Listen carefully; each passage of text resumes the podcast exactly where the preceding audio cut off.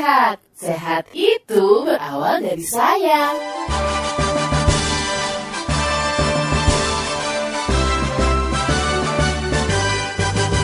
Gerakan masyarakat hidup sehat, bugar dan bermanfaat.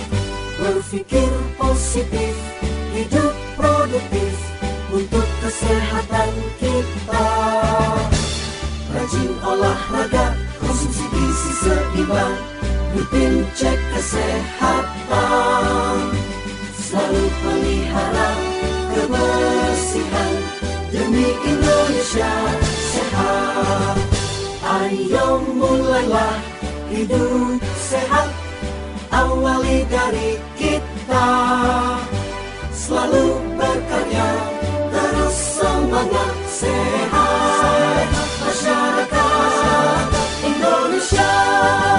Sehat diawali dari saya.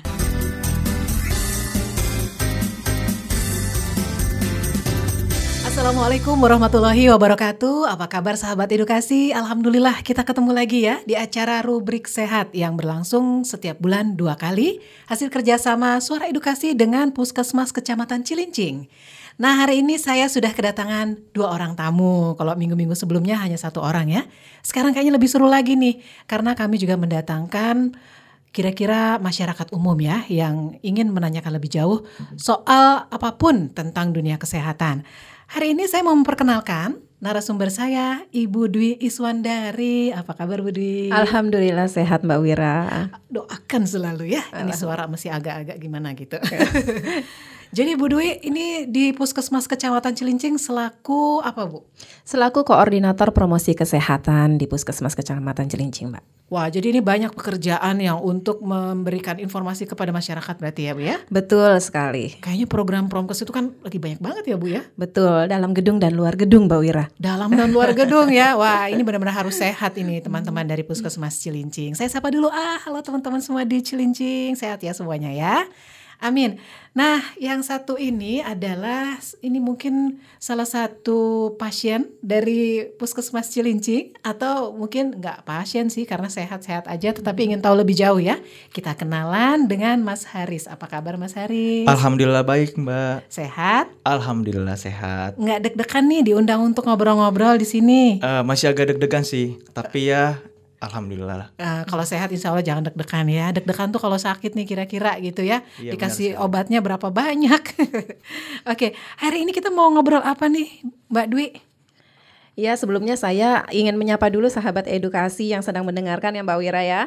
Assalamualaikum sahabat edukasi. Assalamualaikum Mas Aris. Waalaikumsalam. Salam sehat, semoga sahabat edukasi dan Mas Aris keluarga dalam keadaan yang selalu terjaga kesehatannya.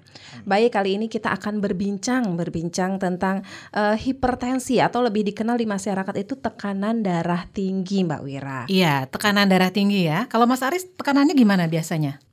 Sejauh ini sih alhamdulillah ya Mbak ya, agak normal ya. Ada normal ya. Kalau tekanan darah tinggi itu memang ada batasannya atau enggak sih? Yang normal berapa, yang rendah berapa, yang tinggi berapa? Oh baik, kalau tekanan darah tinggi atau lebih dikenal dengan hipertensi ya bahasa kedokterannya, itu adalah tekanan darah yang sistolnya itu adalah atau nilainya lebih tinggi atau 100 lebih dari 140 mm Hg atau diastolnya itu lebih atau nilainya 90 mm Hg. Nah, sistol diastol di sini misalnya Mbak Wira atau Mas Aris tensi, tensinya nih 120/80. Artinya sistolnya di situ yang angkanya 120, diastolnya yang 80. Jadi kalau yang di bawahnya itu 140 artinya Mbak Wira atau Mas Aris itu sudah mengalami tekanan darah tinggi atau hipertensi. Jadi kita ngelihatnya di yang bawahnya, distol atas. Kalau sistolnya itu di atas, okay. Di atas atau nilainya 140. Kalau bawahnya diastol itu nilainya 90 atau di atas 90. Itu namanya tekanan darah batasannya tinggi. Batasannya itu 140 dan 90. 90 ya? Betul. Mentok itu berarti sudah tergolong darah tinggi. Iya, betul. Iya, oke. Jadi yang dimaksud hipertensi gitu kalau orang umum gitu ya, boleh catat itu tadi ya. Ya, betul. Saya tadi sempat juga tuh ketemu sama teman ya, pagi-pagi. Saya lihat fresh banget dia jogging saya tanya gitu, rajin ya jogging? Iya, soalnya saya hipertensi. Itu ada hubungannya barangkali ya, kok ini harus rutin lebih aware gitu sama kebiasaan olahraga. Iya, betul sekali Mbak Wira. Kita berbicara tentang pencegahan dulu ya Mbak Wira. Salah satu pencegahan supaya tidak mengalami hipertensi itu adalah salah satunya adalah dengan rajin melakukan aktivitas fisik seperti dengan olahraga. Selain pencegahan itu juga sebagai mengontrol tekanan darah, mengobati. Selain mencegah, olahraga atau aktivitas fisik itu bisa juga untuk mengontrol tekanan darah karena kita membiasakan jantung kita terpompa secara terus-menerus gitu. Tidak. Jadi aktivitas fisik itu dapat memacu jantung kita sehingga tekanan darah kita bisa stabil atau normal. Oh, begitu ya. Jadi kayak harus di blend terus gitu ya. Iya, betul. Harus. Tetapi perlu diingat juga Mbak Wira, kalau kita sudah punya riwayat tekanan darah tinggi, kita harus tahu juga nih olahraga apa yang mesti kita lakukan. Jangan memaksa.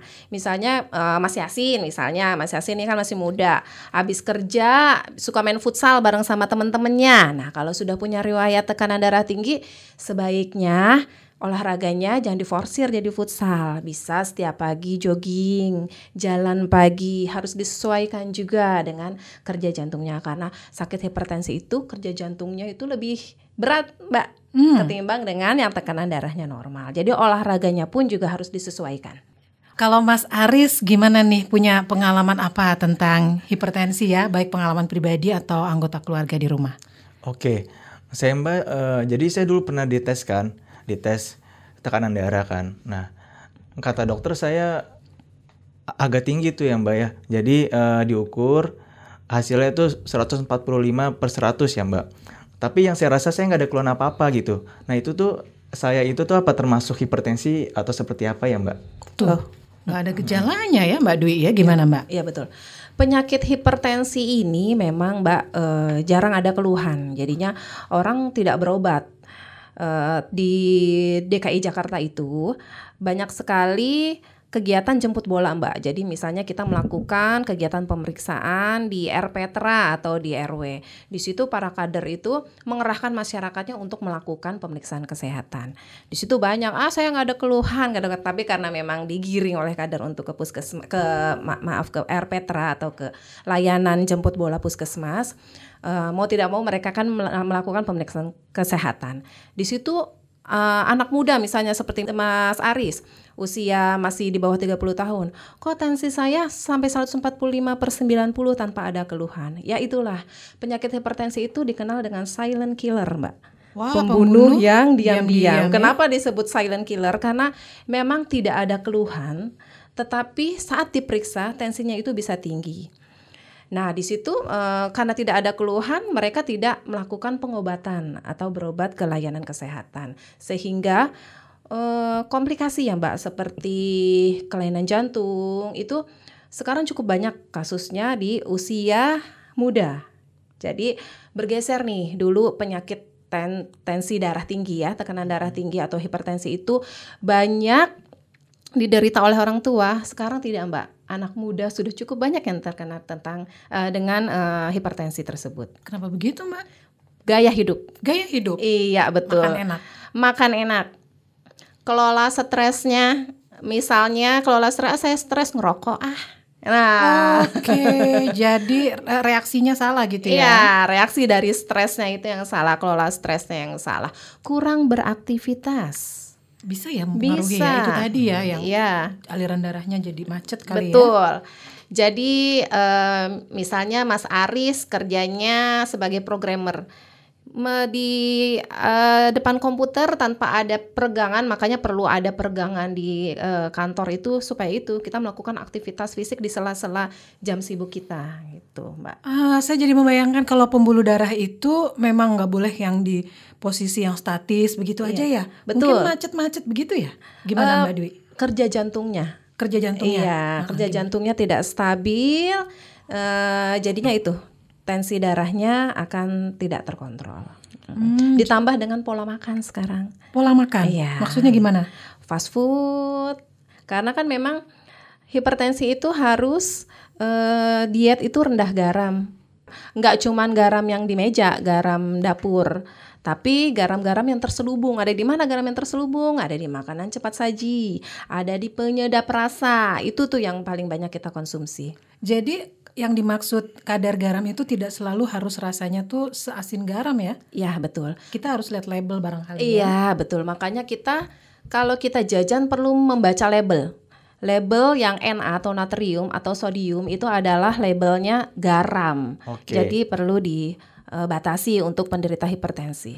Kalau nggak ada garam kan jadi kurang enak dong, Mbak. Ya, makanya ya itu hambar ya makanan, pilih mana ya. Enak tapi sakit atau kurang enak tapi sehat. Oh iya benar. Iya sahabat edukasi, ternyata sebegitunya ya. Ini ancaman dari hipertensi ini sekarang jadi momok buat masyarakat nih, bukan yang tua-tua saja, yang muda-muda.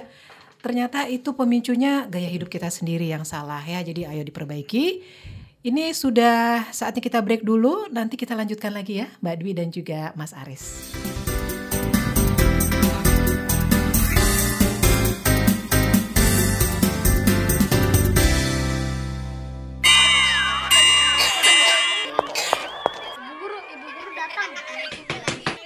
Sudah, jangan ribut.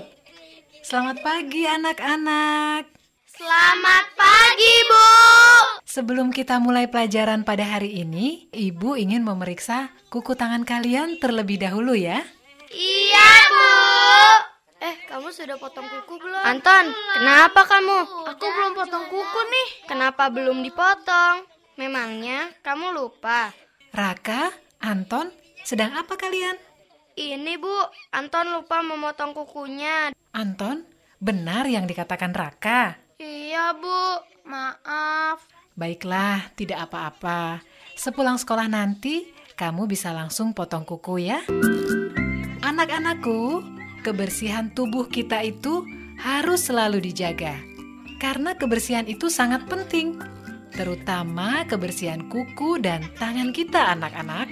Kenapa kuku dan tangan kita harus selalu bersih, Bu? Karena setiap kita makan, tentunya kita menggunakan tangan kita.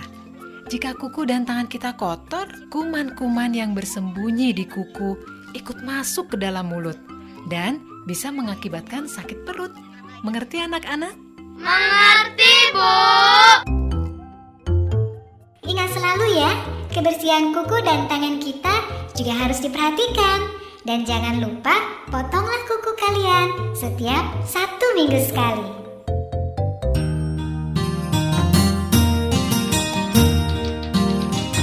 Suara Edukasi, frekuensi 1440 AM, radio yang akrab dan mencerdaskan.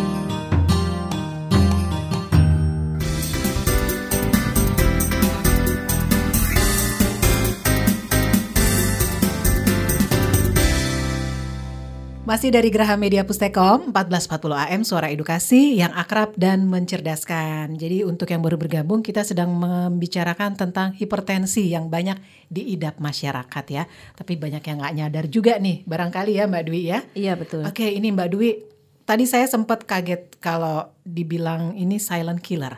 Sekarang saya pikir kalau orang punya riwayat hipertensi, itu yang saya sering dengar dari masyarakat itu kan memang keturunan ya, itu kan nggak bisa dirubah ya. Barangkali ya, terus mungkin dikasih terapinya tuh ya minum obat aja teratur gitu. Tapi kalau sampai itu ancaman silent killer ngeri banget ya. Itu bisa dicegah atau enggak sih? Atau mungkin apalagi nih yang ingin ditanyakan lebih lanjut sama Mas Aris? Oke Mbak Dwi, saya mau nanya kali Mbak Dwi ya. Jadi saya di keluarga tuh ada ibu sama nenek saya ya kan dengan riwayat darah tinggi. Nah itu apakah hipertensi atau darah tinggi ini apakah akan menyerang saya juga nanti di saat usia saya udah seusia mama saya atau nenek saya? Apakah ini tuh nggak ada hubungannya dengan ibu atau mama saya kayak gitu? Baik Mas Aris, jadi gini Mas Aris, masih sangat banyak masyarakat yang mempercaya memang mitos bahwa tekanan darah ini adalah penyakit yang diturunkan. Bukannya tidak benar, itu memang ada mungkin, beberapa persentase ya kemungkinannya itu tinggi gitu. Tapi bisa kita rubah dengan gaya hidup. Jadi jika orang tua kita mengalami tekanan darah tinggi, belum tentu kita kena darah tinggi kalau kita mempunyai gaya hidup yang sehat. Oke, jadi bukan penyakit keturunan ya? Ya, bukan. Okay. Ya. Itu, jadi itu dulu satu diingat. Kalau orang tua kita punya riwayat darah tinggi, ya berarti pola hidupnya juga mungkin kurang sehat ya. Ya. Bukan diturunkan. Oke, ya siap. Lanjut. Nah, terusnya kalau kan tadi kan minum obatnya ya harus rutin kan ya? Ya betul. Nah itu tuh apakah minum obatnya harus diminum hampir setiap hari gitu ya Mbak? Atau boleh diminum pas lagi kita ada kambuh aja atau pas lagi kita ada gejala seperti pusing atau segalanya gitu? Ya baik. Penyakit tekanan darah tinggi perlu diketahui Mas Aris, Mbak Wira. Penyakit tekanan darah tinggi itu adalah penyakit seumur hidup. Jadi bisa sembuh nggak? Nggak bisa sembuh, tetapi bisa dikontrol. Dikontrol dengan apa? Dengan minum obat. Jadi jangan takut sebenarnya. Saya minum obat setiap hari nanti ginjal saya bermasalah misalnya. Minum obat sesuailah dengan dosis dari dokter. Makanya perlu pemeriksaan rutin, pemeriksaan cek tekanan darah secara rutin. Karena saat pertama misalnya Mas Yasin tidak ada keluhan di tensi, tensinya tinggi 145/90. Dokter memberikan dosis misalnya yang tinggi di awal, tapi nanti saat Mas Yasin kontrol, Mas Nabil berikan dosis sesuai dengan tensi saat itu gitu. Jadi memang pemeriksaan secara teratur dan minum obat teratur Mas Aris itu sangat perlu karena tadi tekanan darah tinggi adalah penyakit seumur hidup dan tidak bisa sembuh, tapi bisa dikontrol, bisa sehat penderitanya. Jadi yang dimaksud dikontrol itu tidak melonjak lagi tekanan darah tinggi. Betul. Gitu. Oh, Oke. Ada lagi nggak Mas Aris mau ditanyakan? Oke, jadi berarti kita harus minum obat gitu ya? Betul. Setiap hari gitu ya? Kayaknya berat hati gitu ya? Kayaknya berat ya Mbak. Memang ya? Obatnya seperti apa sih Mbak Dwi? Setiap hari. Jadi selain pengobatan, obat ini harus. Tetapi kita harus juga melakukan gaya hidup sehat dengan apa? Dengan cerdik disingkatnya. Cerdik itu yang pertama C apa? C itu adalah cek kesehatan Mas Aris, keluarganya Mas Aris yang hipertensi, kontrol tekanan darahnya secara rutin. Yang kedua itu artinya intervensinya? Ya, intervensinya kunjungan pertama dokter menyarankan untuk 2 minggu sekali ya, turuti instruksi dokternya karena kadang berbeda-beda Mbak Wira dari satu kasus ke kasus yang lain. Ada yang dokternya menyarankan 1 bulan boleh kontrol dan perlu nggak dilakukan pemeriksaan tekanan darah di rumah? Perlu. Jadi kalau untuk penderita hipertensi sih saya sarankan mempunyai alat pengukur tekanan darah di rumah gitu. Karena mudah ya mungkin penggunaannya. Mudah penggunaannya cukup mudah. Mbak Wi, jadi kalau yang kita cek di rumah itu apakah bagi orang yang sudah terkena atau yang belum terkena pun itu kita harus cek rutin gitu ya? Oke, kalau yang belum terkena itu kan memang pemerintah sudah memprogramkan dilakukan pemeriksaan berkala yuk, apalagi yang domisilinya di DKI cukup dekat sarana kesehatan, ada BPJS-nya, ayo kita lakukan. Tapi kalau yang untuk penderita hipertensi Mas Yasin, memang dianjurkan juga untuk punya gitu. Ya kalau yang sehat juga nggak ada salahnya sih punya alat tersebut di rumah gitu. Itu bisa dibeli di mana sih Mbak Dwi? Bisa dibeli di mana saja sih, di alat-alat di toko alat kesehatan ya Mbak Wira. Itu penggunaannya juga cukup mudah. Itu akurat ya? Atau ada rekomendasi pilih yang seperti ini modelnya? Nanti saya iklan Mbak Wira. Nggak usah sebutkan itunya, nggak usah sebutkan merek. Ya, saya kan nggak tahu persis. Yang saya tahu tuh kan kalau lagi berobat ya yang dililit. Betul ya. Okay. Memang sekarang sudah tidak dianjurkan pakai yang merkuri. Yang merkuri itu kan yang seperti ada cairan yang ke atas itu ya. Sebaiknya yang digital aja, selain mudah, keakuratannya juga bisalah dipercaya. Oke. Ya. Itu butuh baterai aja kali ya. Iya betul, atau dicas. Iya, saya mau tanya ini nih Mbak. Tadi kan kalau kasusnya Mas Aris 145/90 itu kan udah tergolong hipertensi. Iya. Ketika itu diberikan terapi gitu ya atau pengobatan gitu, itu bisa turun paling ideal jadi berapa? Iya. Pengobatan sebenarnya tidak cukup ya Mbak. Ya itu dia, gaya pola hidup sehat Mas Aris yang tadi saya ceritakan. Cerdik baru C kayaknya ya tadi ya. Baru C, C itu cek kesehatan cerdik, berkala. Cek kesehatan secara berkala. Yang E, enyahkan asap rokok. Mas Aris ngerokok nggak? Alhamdulillah tidak, Mbak. Alhamdulillah. Iya, tapi teman saya ngerokok gitu ya. Iya, itu juga ya. Betul, karena yang diinyakan itu asap rokok. Bisa jadi kita menjadi perokok pasif dan bisa jadi kita menjadi perokok aktif. Jadi kalau temannya merokok, sebaiknya cara kita mengenyahkan gimana, Mas Aris? Jauh-jauh ya. Jauh-jauh ya. Iya, karena memang itu ya.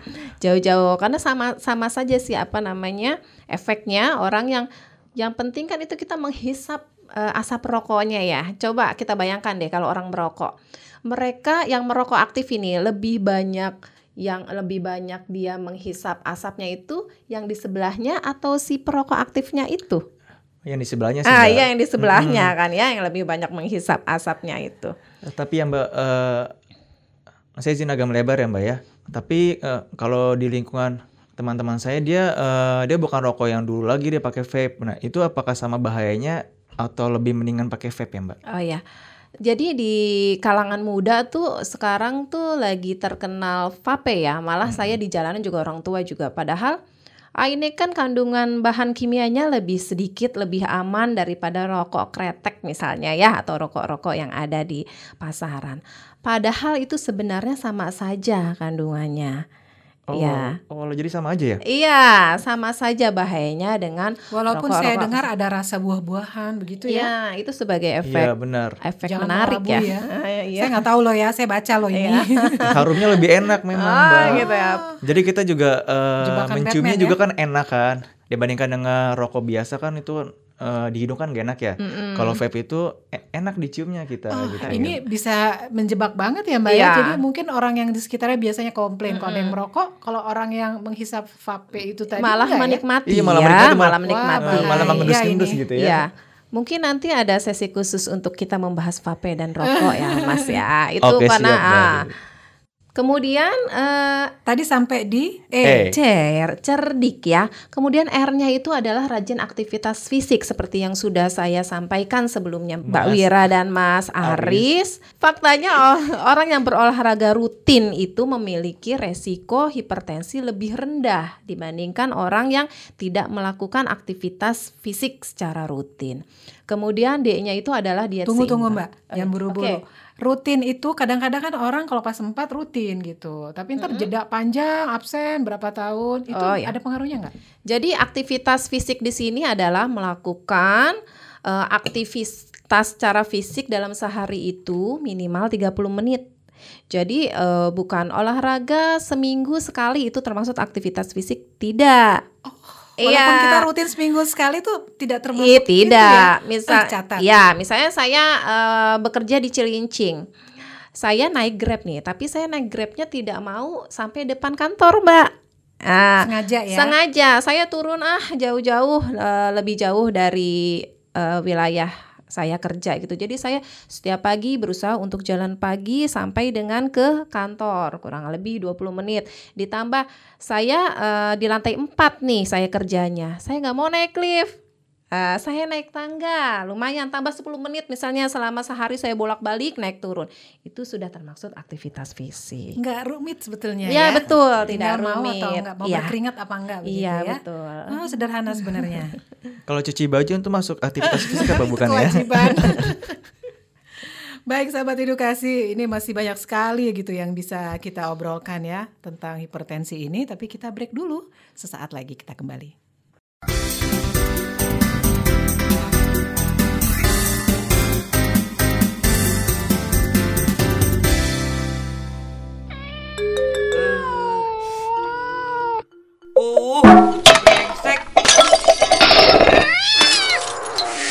Mau mencuri ikan peliharaan ya? Nggak tahu, aku lagi sakit gigi. Aduh. Ganjar, kau apakan perabot masak ibu? Itu Bu, si Belang mau mencuri ikan kesayanganku. Aduh, terus aku sambit pakai centong ibu. Aduh, ditambah lagi gigiku berlubang dan sakit Bu. Aduh. Nah, itu kan akibat dari kamu jarang gosok gigi dan sering makan permen. Akibatnya ya gigimu berlubang. Ibu nih kayak dokter gigi saja. Aduh, sakit Bu. Aku nggak mau makan permen lagi Bu. Dan aku akan selalu gosok gigi setelah makan. pokoknya saya janji, Bu. Ya sudah, ayo sekarang Ibu antar ke puskesmas. Biasakan gosok gigi menggunakan odol atau pasta gigi dengan sikat gigi yang baik setelah makan dan sebelum tidur.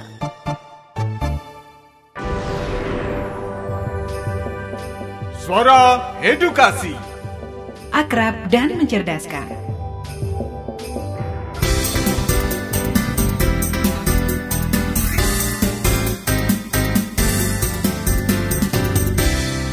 AM Suara Edukasi yang akrab dan mencerdaskan. Bisa didengarkan juga melalui streaming online di alamat suaraedukasi.kemdikbud.go.id. Lanjut lagi ya Mbak Dwi dan juga Mas Aris. Ini sebagai penyakit yang mengerikan. Ini seluruh dunia mengidap hipertensi ya Mbak ya. Yeah. Dan jumlah penderitanya juga kan semakin meningkat ya. Ini saya baca sedikit data Badan Kesehatan Dunia WHO 2015 ya. Yeah. Ada sekitar 1,13 miliar, saya pikir juta. 1,13 miliar orang mengidap hipertensi dan angkanya terus menaik signifikan. Wah ngeri ya, pasti Indonesia juga nggak luput ini. Oke, tadi kita sudah sampai di C, E, dan R supaya, sebagai upaya pencegahan. Lanjut masih ada 3 huruf lagi Mbak. Oke, yang keempat ya. Yang keempat adalah D dari cerdik itu. D itu adalah diet seimbang. Dulu kita mengenal tentang panduan gizi itu 4 sehat, 5 sempurna.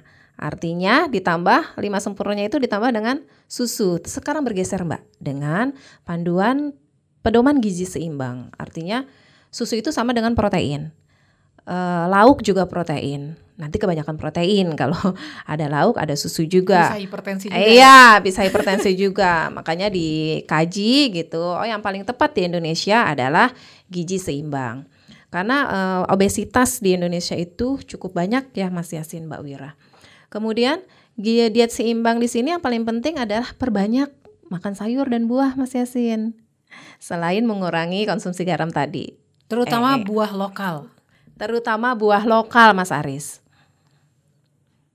Iya betul, karena kan kita nggak tahu juga ya kalau buah impor itu apakah direkayasa gitu ya. Betul. Secara genetika saya pernah baca-baca begitu.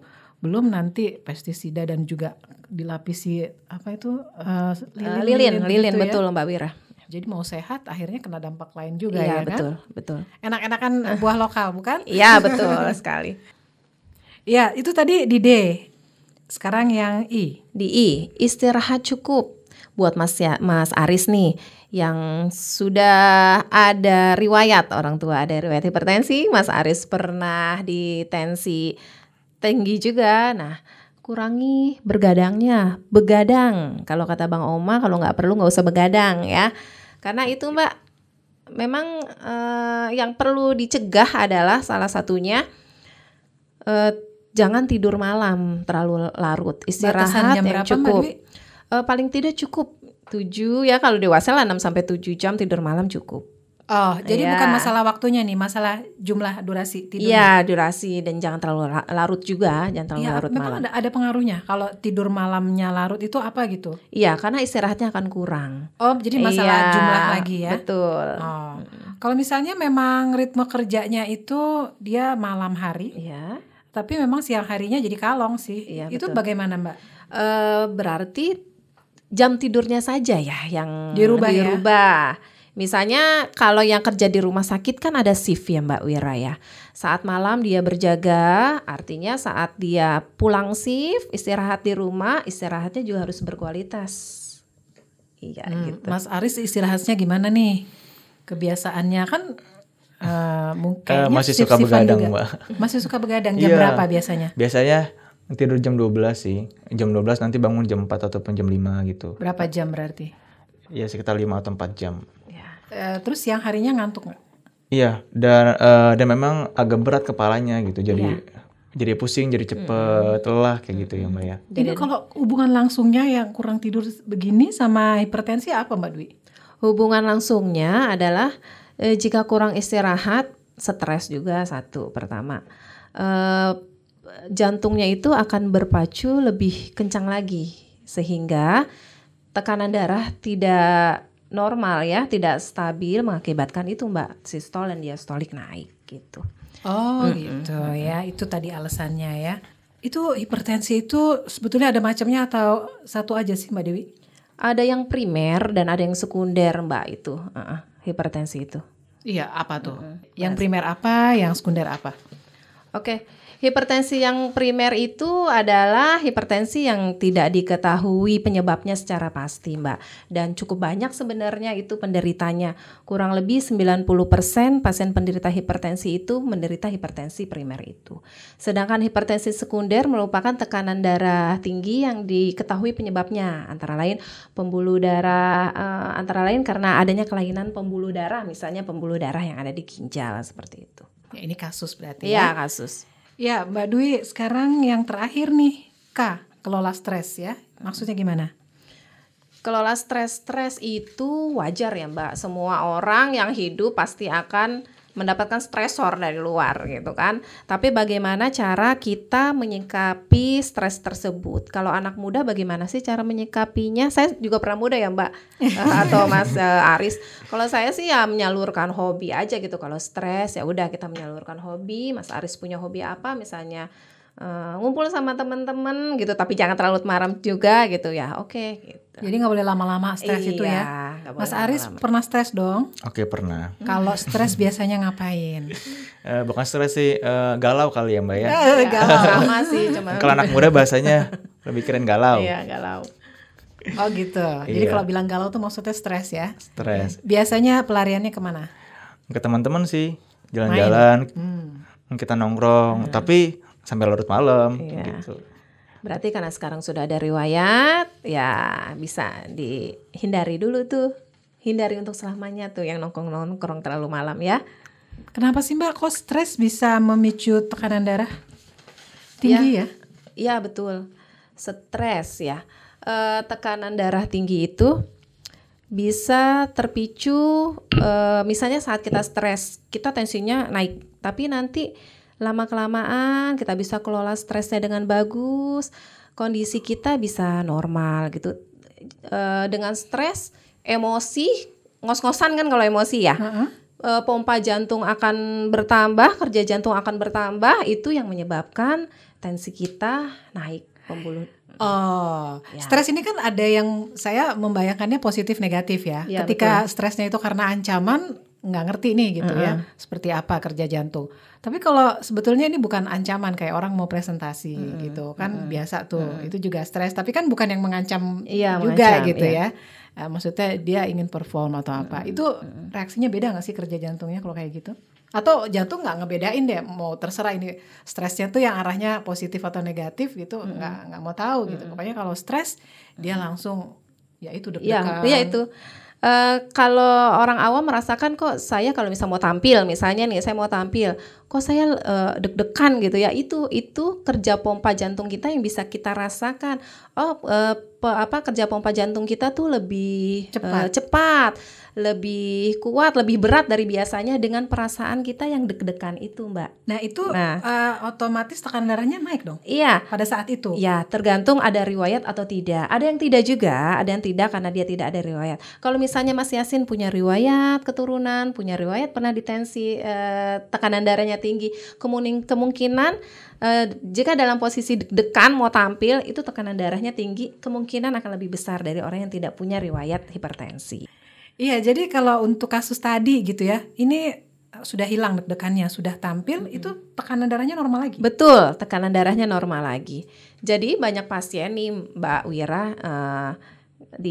yang periksa ke puskesmas, misalnya dia habis naik tangga langsung ditensi, itu tensinya biasanya akan lebih tinggi. Ya, kalau kayak gitu kita disuruh istirahatkan dulu, ibu istirahat dulu, duduk dulu, nanti setengah jam akan kami periksa lagi. Itu sudah normal karena memang kerja jantungnya itu lagi bekerja lebih maksimal daripada biasanya habis naik tangga gitu. Oh, itu jadi perhatian buat kita ya untuk mengelola stres tuh maksudnya kayak gitu. Dan saya mau menambahkan kalau Mas Yasin tadi kumpul-kumpul sama temen, kalau yang punya kebiasaan banyak berdoa, mungkin itu juga bisa menenangkan barangkali ya. Iya betul. Iya, ini masih ada satu segmen lagi. Kita akan kembali setelah break berikut.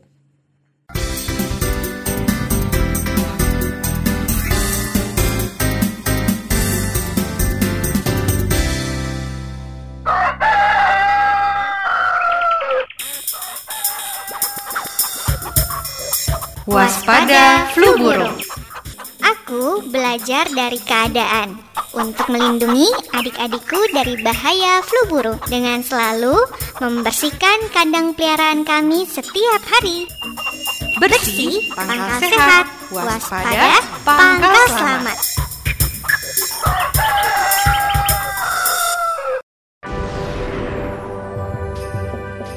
Suara Edukasi, akrab dan mencerdaskan.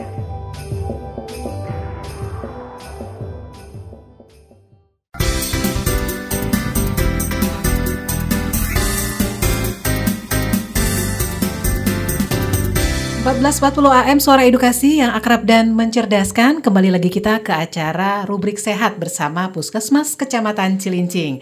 Nah, di segmen yang terakhir ini masih bersama Mbak Dwi Iswandari, Koordinator Promosi Kesehatan dari Puskesmas Cilincing, dan juga Mas Aris ya.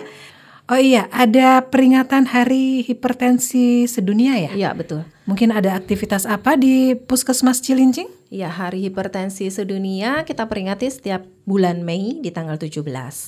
Nah, untuk pasien-pasien hipertensi ini kita sudah memiliki pelayanan atau poli PTM, Mbak Wira.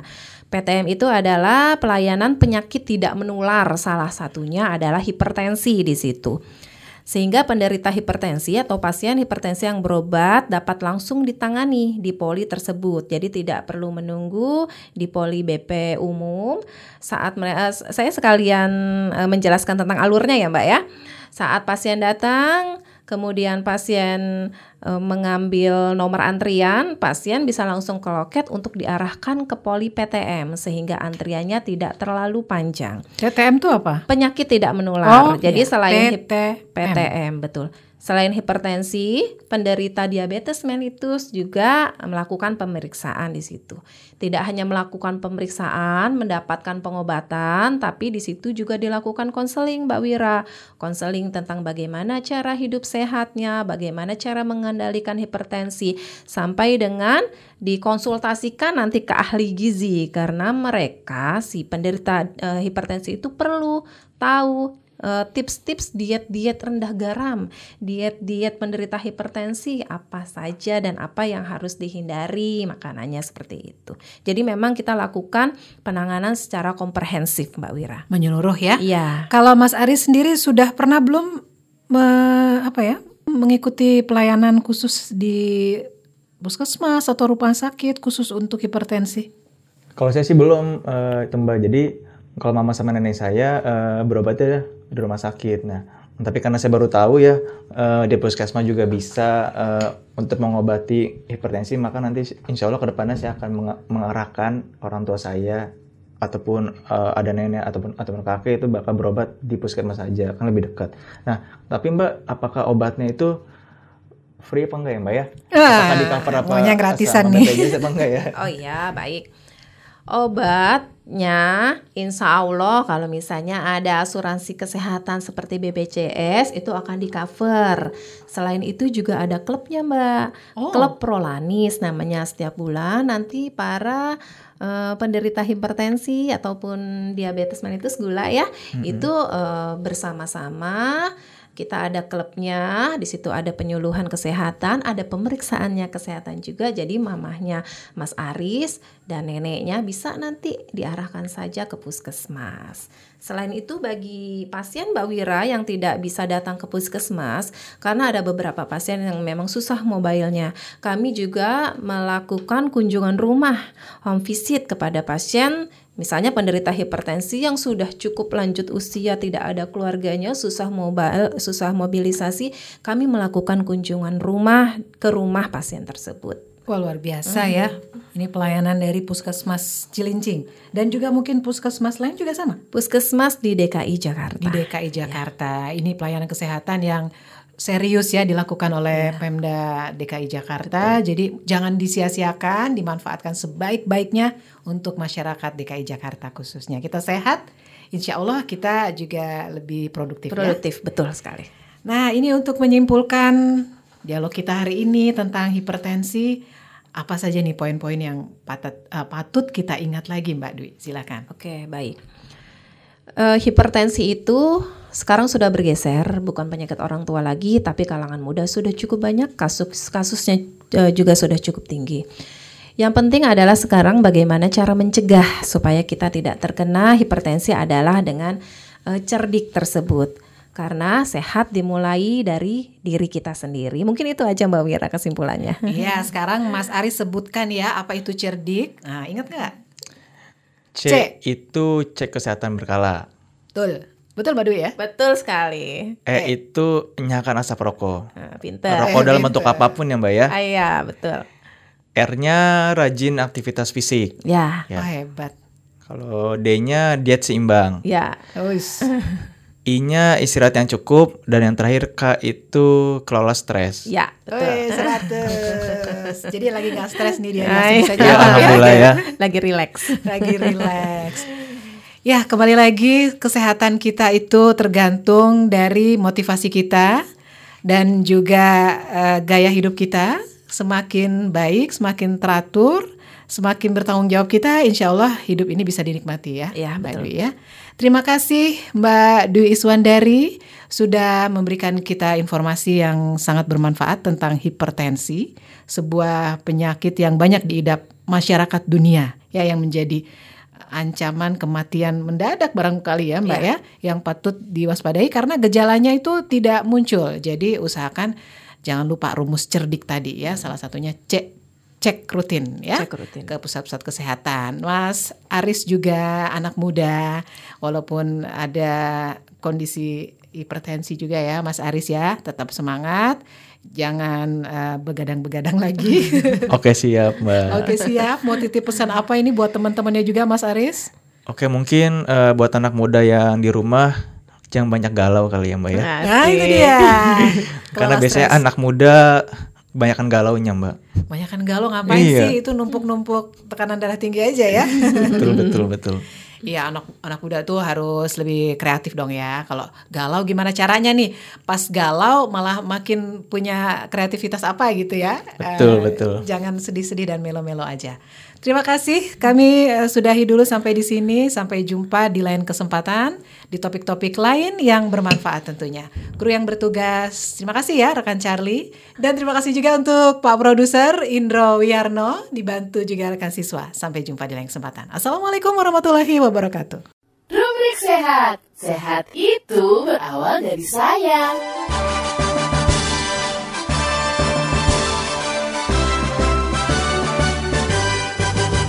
Gerakan masyarakat hidup sehat, bugar dan bermanfaat. Berpikir positif, hidup produktif untuk kesehatan kita. Rajin olahraga, konsumsi gizi seimbang, rutin cek kesehatan, selalu pelihara kebersihan. Demi Indonesia sehat, ayo mulailah hidup sehat, awali dari kita, selalu berkarya, terus semangat sehat, masyarakat Indonesia. Sehat diawali dari saya.